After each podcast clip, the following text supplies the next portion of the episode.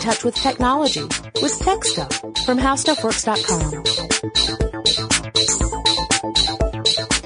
Hey there everyone and welcome to Tech Stuff. I am Jonathan Strickland and today I want to talk about the DARPA Robotics Challenge. You may remember I did an episode where I interviewed someone from DARPA to talk about the Robots for Us part of the DARPA Robotics Challenge.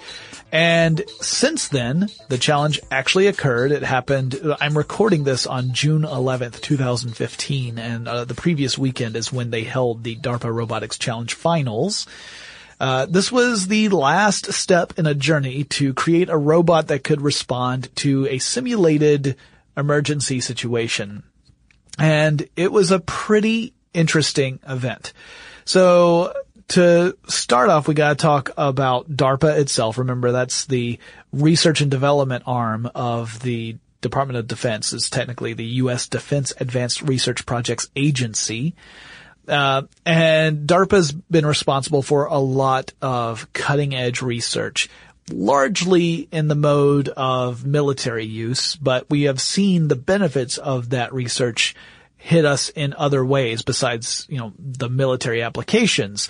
So for example, ARPANET, the predecessor to the internet, was the platform upon which the technologies that allow the internet to work were developed. And that was a DARPA project. That was back when they were first just called ARPA rather than DARPA.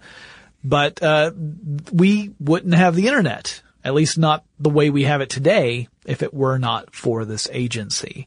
So the agency has done a lot of stuff that has benefited us in many ways. I'll talk about another one a little bit later on in the podcast to kind of draw parallels to what happened with the robotics challenge. So here we have this agency. They're all about research and development. They don't actually have lots of labs with scientists working in them. No, what this agency does is it sends out proposals to other groups and asks them to help work on various projects. Sometimes they hold challenges. In these challenges, it's kind of an open invitation for any group that can participate to uh, to compete in some way, and the winner usually gets some sort of cash prize. And so often the cash prize will be less than the investment needed to actually participate in the competition to build out the thing that you need to make for us to, to win. But it's still a very important, uh, and prestigious event to be part of if you are capable of competing. Now we're talking mostly about research departments, engineering departments in universities, but there are also some private institutions, not just university type things, but actual research and development labs that will participate in DARPA projects as well. And it's collectively that these teams uh, were kind of, they're the ones that are pushing the technology forward. And DARPA is kind of the facilitator. They're offering up the possibility for people to actually uh, participate and not only the possibility but the goals they define the goals that have to be met and as it turns out defining those goals is a very important part of these challenges because you have to tell the engineers what it is they need to be able to do before they can build the stuff that does it. If, if you have a very vague uh, description of what needs to be done, the possibilities of achieving it are so varied that it can often paralyze a project. Nothing gets done. But if you make it very specific, then it narrows down the options and it gives more focus to the project. So the DARPA robotics project itself was inspired by a real world disaster, specifically the Fukushima disaster in Japan. Now this was the nuclear uh, facility, the nuclear reactor that was flooded and then suffered some massive uh, problems because of damage to the infrastructure. And we're talking about a nuclear facility. Uh, radiation is a factor, so it's a very dangerous environment to send responders to. DARPA's approach was to create a scenario in which a robot would need to go through an environment similar to that that was at Fukushima and be able to perform the tasks necessary to help avert true devastation and catastrophe without putting people at risk. So the idea is that you can use a robot which is not going to respond to radiation the way a, a, living organism would and be able to actually carry out the, the stuff you need to prevent a really huge problem from getting worse. So, uh, some people have referred to the DARPA robotics challenge as the Robo Olympics because it was a series of tasks that a robot has to complete and it had to all be the same robot. Teams could not build individual robots designed to complete specific tasks. If they could, it would be way easier of a challenge because most of the robots that are in use today have very narrow parameters. There's just maybe a single task or perhaps just a couple of small, you know, a small range of tasks that the robot has to do. It doesn't have to do anything outside of that.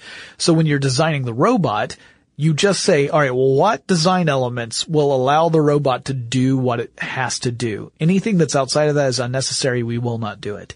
Take the Roomba as an example. It's a great example. It's a, a robot that vacuums. It cleans floors.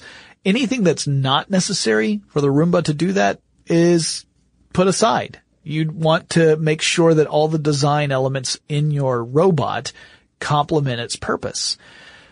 But if you have to complete a lot of different tasks, and those tasks are not always similar to one another, you complicate the, the whole design process by incredible factors. It's hard to even express how much more difficult this is. Now, if you've watched any of the videos that came out of the DARPA Robotics Challenge, you probably saw at least one or two that were montages of robots falling over. And it's a little funny to watch. You see these big robots just topple over sometimes apparently for no reason. They just, they just, they're standing and then they collapse.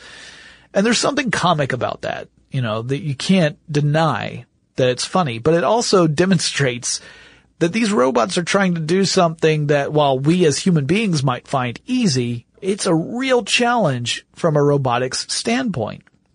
So this DARPA robotics challenge had three phases.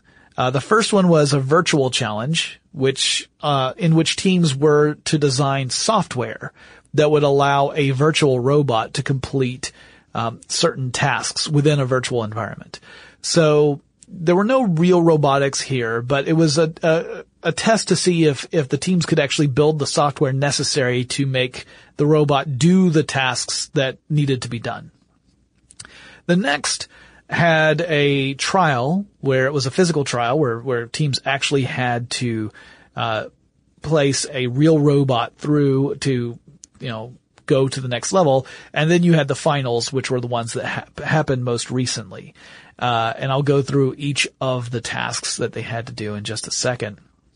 If we look back at the virtual challenge, there were 26 teams that were part of it to build that software. Uh, the robot they were controlling was a virtual Atlas robot, which is uh, a humanoid robot and was a popular choice for a lot of the teams when they moved on to the more physical uh, trials. They still would use the Atlas robots. The the challenge, by the way, did not require the teams to build their own robots from scratch. They could use pre-existing robots, but they had to program them so that they could complete the necessary tasks. So not every robot out there would have been a good fit for this. Let's go back to the Roomba. The Roomba would have been a terrible choice to enter into the DARPA Robotics Challenge. Would have been funny, but it wouldn't have worked. So, uh, here are some of the virtual tasks that the virtual robots had to complete using this software. They had to walk through an area of uneven ground that had debris uh, included there. So simulated debris had to have a, a, software that would allow the robot to maintain its balance even while uh, tracking a path to a specific destination through this this uneven terrain. They had to attach a hose to a spigot and turn a valve. Uh, they also were given some artificial limits because in an emergency situation, you cannot always count on your communication lines being perfectly sound, such, such as at the Fukushima disaster. You need to be sure that your robot can contend with the fact that there might be lag between when you can issue a command and when the robot is ready for the next command. Uh, it, it, meant that some of the teams started to really look at ways to create a semi-autonomous robot. So some of the teams built robots that were capable of taking on some tasks autonomously. Uh, some teams avoided that entirely. They focused on using the robots as a direct extension of the controls that the humans were behind. So in other words, you might think of their, those robots as enormous technological puppets.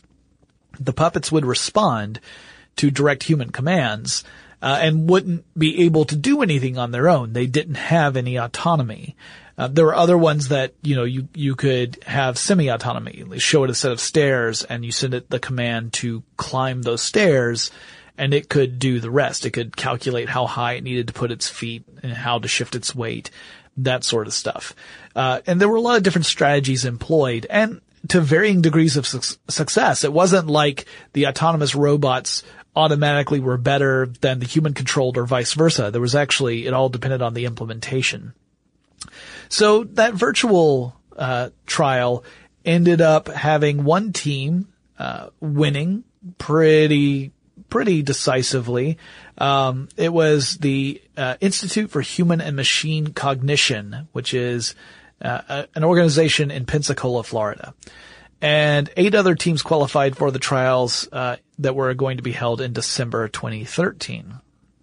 Now, by the time those trials happened, some of the teams had merged, uh, and some other teams were coming into it. Six of the teams would go on to compete at the trials that were held at the Homestead Miami Speedway. And they had eight tasks they had to complete that were similar to the ones in the, the DARPA robotics final. And those tasks included uh, manning a vehicle, um, walking through uneven terrain or otherwise moving through uneven terrain. Robots did not have to be bipedal. They could move around on however many limbs they had. They just had to be also able to do these other tasks. Uh, they had to be able to climb a ladder. They had to be able to remove debris from a door and then open the door. They had to be able to break through a wall. Uh, they had to be able to handle valves and to attach a hose to a spigot. Uh, the winning team of that set of trials was a group called Shaft, spelled S-C-H-A-F-T. Uh, this was a group out of Japan. Now, when this group was competing, they were this little independent group. But then they got acquired by a little company that we've talked about several times on this podcast. You know them. You may or may not love them. Google. So just before the trials, Google had acquired uh, this this this group, this organization. Now Shaft did really well. Uh, which, you know, makes sense. I mean, you've, you've heard the theme song. Uh, but out of 32 points that it could possibly score, it earned 27.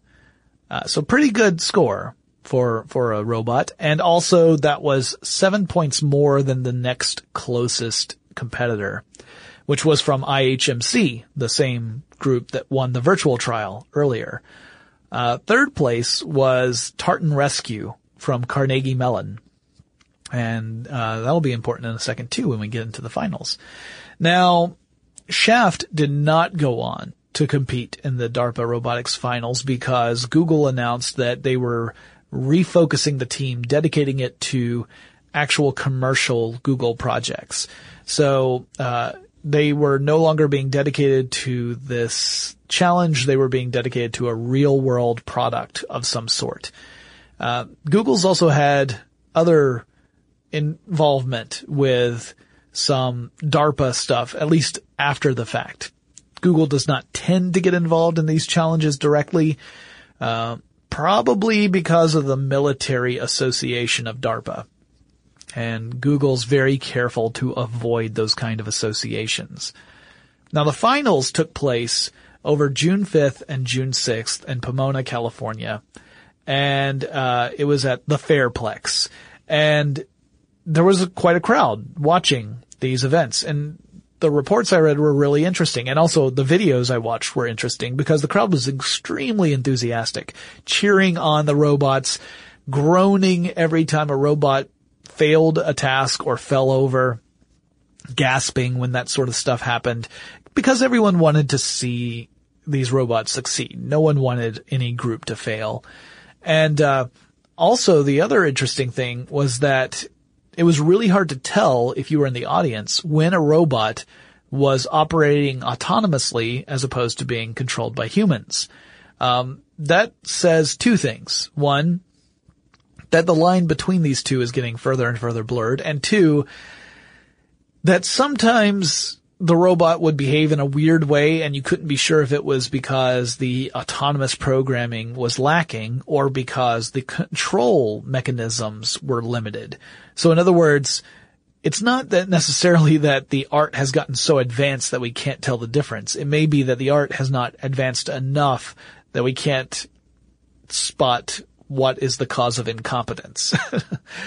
uh, and and I use the word incompetence mainly as a joke. It's just a joke because truthfully, it displays how difficult robotics as a discipline actually is. How how challenging it is to design a robot that is capable of doing the same sort of things that humans can do.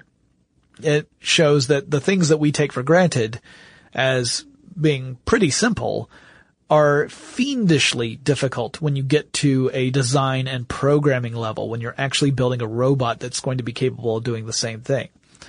So here are the eight tasks that the robots had to complete. And one of these tasks was called surprise. I'll get to it, but the reason it's called surprise is that DARPA told all the teams, your robot will encounter a task similar to these other ones that you already know about, but we're not going to tell you what it is. And it meant that the teams knew that there was going to be something on that list of tasks that was not, not defined and that their robot would have to be able to contend with it in order to get a point for that particular task. And so the tasks were, um, there were eight, like I said, eight of them. You were awarded a point if your robot could successfully complete that task. So the score, the final scores, uh, once everything was done, were determined by how many tasks were completed successfully and what was the time of the robot's performance. Now, when they were first designing the robots, teams were told they would have half an hour per task. So you have eight tasks, half an hour per task. That's four hours total. But at the actual competition, they were told they would have one hour to complete all eight tasks. Um, and while you might think that how is that fair? That a bait and switch? You also have to understand this was all about simulating an emergency response.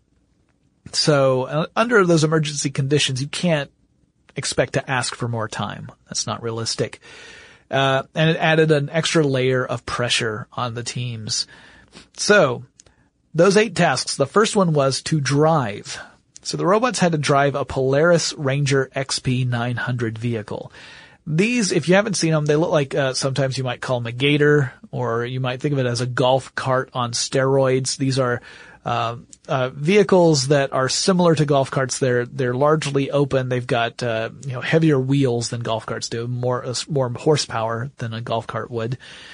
But it's definitely in that range between golf cart and real car teams had five minutes to alter the vehicle without using tools to make sure that their robots could actually operate it. So what the robots had to do was drive from the starting point to a destination. And uh, it was only considered a success if the vehicle had completely moved past a finishing mark. The vehicle also had to go through essentially a driving course with obstacles and cones set up. And it was determined that if the robot were to collide with one of those obstacles or one of those cones and cause it to move as a result of that collision, the robot would not receive a point for that task. Uh, the robot also, uh, the team could choose for the robot to, instead of driving, to walk to the destination, but in that case, they would not be awarded a point for that task. They would forfeit the point. Um, but ideally, the robot would be able to operate the accelerator and the steering wheel and maybe even the brake and the shift. Uh, the, the cars were already, or the vehicles were already started. The engines were already, uh, running and they were already in high gear because it was considered to be the smoothest way for the robots to, to maneuver the vehicle. Uh, but if teams wanted to, they could design a robot that would be capable of shifting gears. Uh, it was not a requirement. It was just something they could do if they wanted to. At any rate, the robot needed to be able to drive safely from the starting point to the destination and then halt the vehicle either by letting off of the accelerator so it coasted to a stop or actually applying the brake. The next task, that was just task number one. The next task was called egress, which is really just getting out of the car. It sounds incredibly simple. And for humans, for most of us, it really is pretty simple. You know, it, we, we intuitively know how to maintain our balance and to shift our weight so that we go from a seated position to standing. But that's not the case with robots. You have to design the robot to do that. You have to program the robot to do that. You have to have the robot be able to uh, anticipate what a shift in its weight will do, what how its momentum will carry it forward. As it turns out, this was one of the trickier tasks that teams had to complete to get out of a vehicle. It was not an easy thing to do. Um, but they were told that they could get out of the vehicle in either direction. They didn't have to exit out of the left side versus the right side. Could, the robot could get out of either side. And uh, again, the task was considered complete if the robot could get out of the vehicle and maintain its balance and move on to the next challenge. And if it could, it would receive a point. The next one was door. Now, egress was tough. Door was surprisingly tough. You would think that opening a door would be a pretty simple task. This was a push door operated by a lever style handle. You had to push up or pull, you know, pull up or push down rather on the handle and then push the door to open it. Then step through the door. The door did not have a threshold, so there was nothing that you had to step over. However, the door was a standard 36 inch wide doorway and with the door jamb that's closer to 33 and a half inches and some of these robots were too wide to walk through the door, you know, heading with their torso facing forward. They actually had to turn sideways and then shuffle through the doorway. And there were a lot of robots that fell down at this stage of the, the, the, the challenge. They would lose their balance either when pushing the door or when trying to maneuver through the doorway. Uh, one robot fell down at this stage and was able to pick itself back up very, very slowly and deliberately, uh, which is remarkable because it's the only robot that managed to pick itself back up after falling over, and that was the Carnegie Mellon robot, the same one we mentioned in the trials part in just a, a few moments ago. But anyway, that was it. You just had to open the door and walk through the doorway, and that was the end of that task, and yet it was deceptively difficult. The next one was Valve, which was not about the uh, game company, but rather about turning a control as if you were turning a valve to operate a fire hose or to shut down water to a specific part of the system, which makes sense in a nuclear facility. You might have to shut off or open a valve in that case.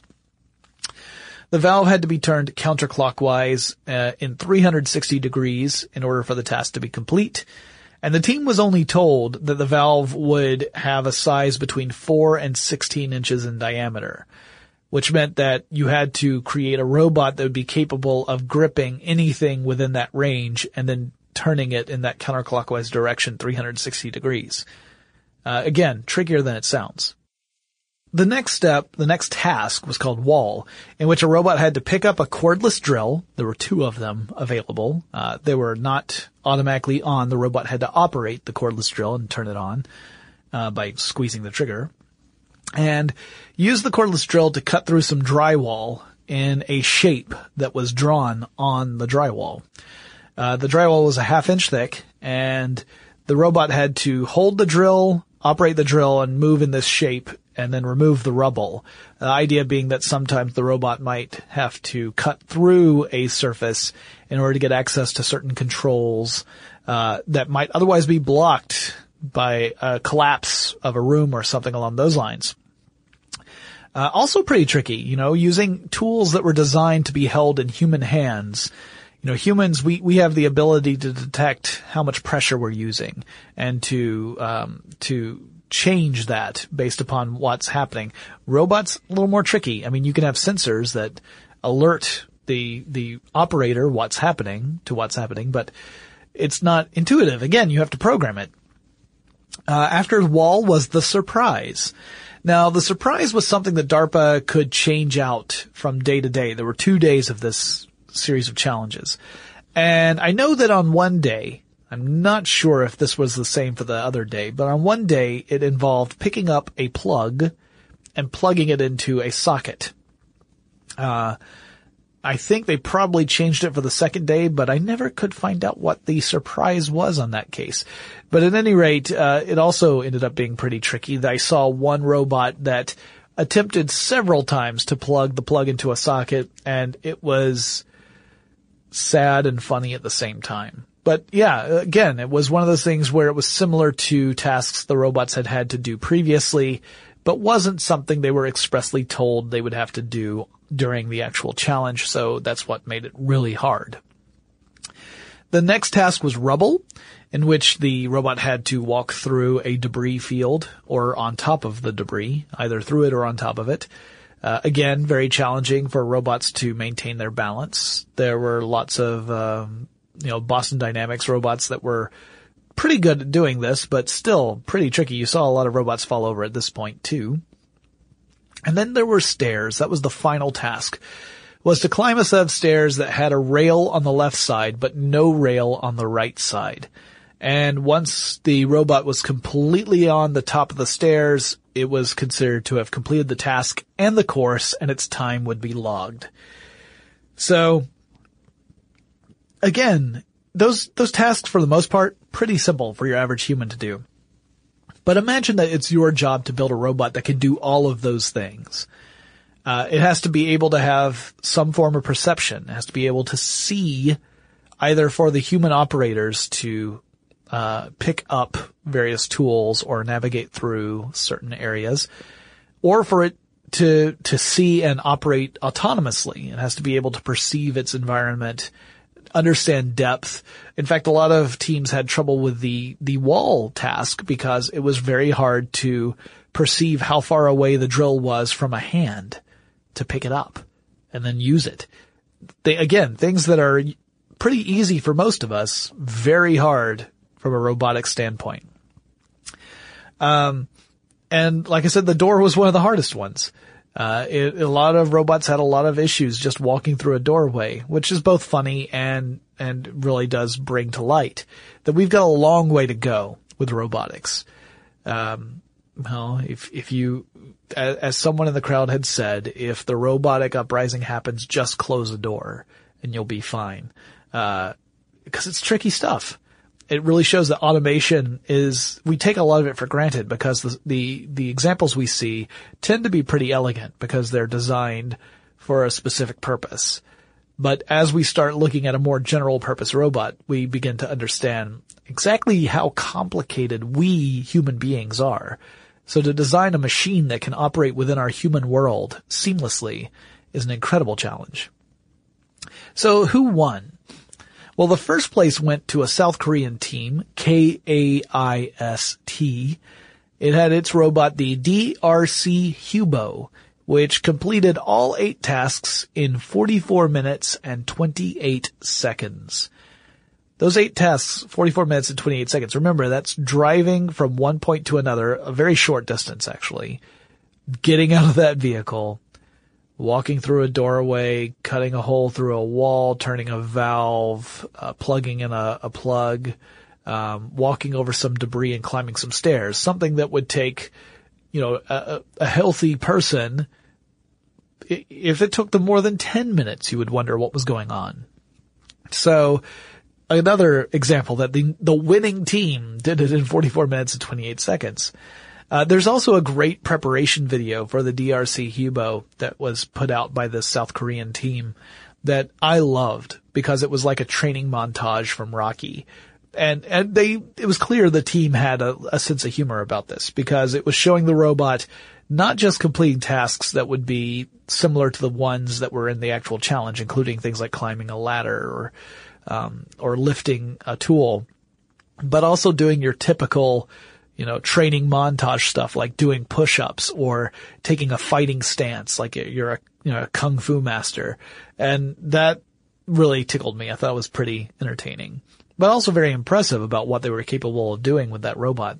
The second place team was IHMC, that Pensacola, Florida group we talked about a minute ago. They were using the Boston D- Dynamics Running Man Atlas bot. Um, it took uh, it took about uh, 50 minutes and 26 seconds to complete all eight tasks. After it did so, after it had climbed the stairs, it lifted its arms in victory and then fell over. So I guess that's hubris. The third place team was Carnegie Mellon, uh, their team Tartan Rescue, the one that had uh, come in third place in the trials as well. Their robot was called Chimp, which had very long arms. It was a red robot with arms that looked kind of freakishly long if you compare it to a human. And it also had treads, uh, like a like a treadmill type thing on both of its legs and on both of its arms and that was the robot that fell over in the door challenge and was able to right itself by itself. The only one that could get up by itself and didn't need a team of humans to actually lift it up. Now those were the only three teams that actually completed all of the eight tasks and they won the prizes. First place was $2 million, second place was $1 million, and third place was 500,000. The other teams broke down like this. Four of them were able to complete seven of the tasks. Only one was uh, capable of completing just six tasks.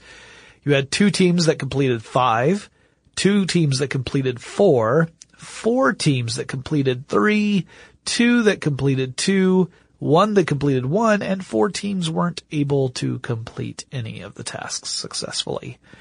Um, now, the whole point of this was to really push that state of the art forward, to have engineers think, what would you need to do to build a robot capable of actually responding to real world situations?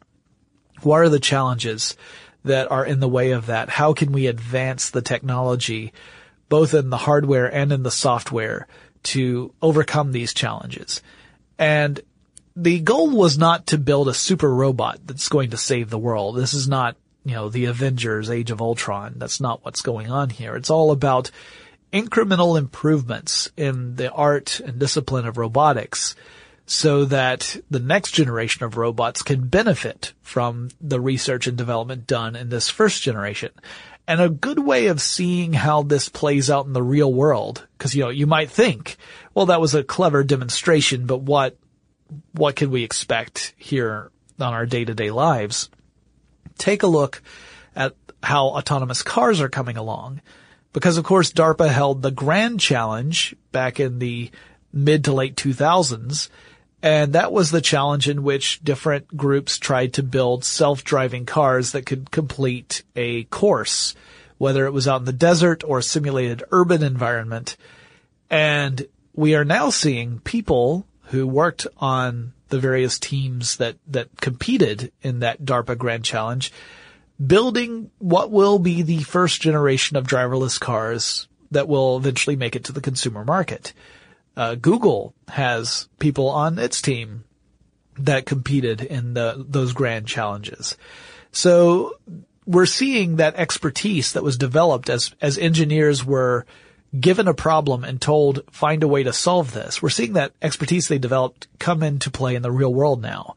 And it, sure, it's going to be a few more years before we get autonomous cars as a, a reality that a, an actual human being can go out and purchase as opposed to a representative of a company or, you know, just a, a, you know, someone who is, is there to demonstrate the viability of the technology. It's going to be a few more years before this becomes something that you or I could go to the dealership and, and actually purchase. but the reality is there on the horizon. Same here with the DARPA Robotics Challenge. It will likely take a decade or more to develop a humanoid robot or a robot capable of operating within a world designed by humanoids for humanoids and do so seamlessly. It will take a lot of time and a lot more development, but the foundation has been laid. So I'm pr- particularly excited to see what the future holds for us based upon these results. And while those montages of robots falling over are really funny, I'm actually optimistic about what robotics will be able to accomplish in the future. I'm just also realistic that it's going to take time. It's not, we're not on the verge of a Terminator like future. The state of the art in artificial intelligence has gotten, gone very far in certain realms of computer science. But when it comes to robotics, there's a, there are a lot of problems that are still very difficult. You know, that vision is a big one. Uh, and again, just being able to maintain balance. Again, one of those things that we take for granted. Really a, a challenging problem. I hope you guys enjoyed this episode, this look at the DARPA Robotics Challenge outcome. I recommend that you go check out some videos that were shot while this was going on because they are really interesting. They're entertaining and, uh, they, they, I think they're really exciting. You know, it's something that really should get you excited about robotics in general. If that's a field you're interested in, definitely check it out. Uh, if you have any suggestions for future topics of tech stuff, whether it's actually a subject like uh, a general type of technology or maybe it's a company or a person that I should focus on, or maybe there's a guest you would like me to interview or to have on as a guest co-host, let me know. Send me a message. The email address is techstuff at howstuffworks.com or drop me a line on Facebook, Twitter, or Tumblr. The handle at all three of those is techstuffhsw. And I'll talk to you again really soon. For more on this and thousands of other topics, visit howstuffworks.com.